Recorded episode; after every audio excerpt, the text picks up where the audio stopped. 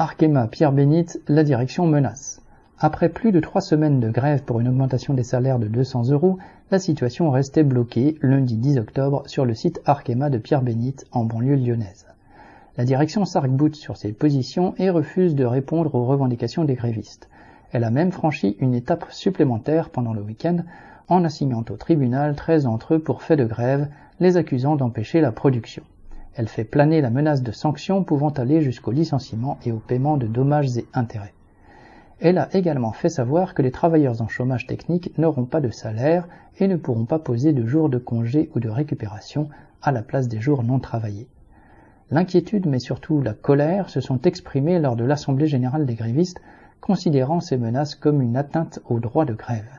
Du coup, les revendications salariales sont passées au second plan, les grévistes se sentant isolés car minoritaires sur le site et aucune des douze autres usines du groupe n'ayant rejoint le mouvement. Les travailleurs exigent que la direction renonce aux sanctions et poursuites juridiques, qu'elle paye les jours de chômage technique et les jours de grève et qu'elle embauche tous les CDD du site. À l'heure actuelle, la direction veut bien discuter de l'embauche de quelques CDD au cas par cas selon les services. Elle se dit prête aussi à faire un geste pour les rémunérations de jeunes embauchés en chômage technique. Par contre, elle refuse catégoriquement de revenir sur les sanctions et mesures juridiques à l'encontre des grévistes.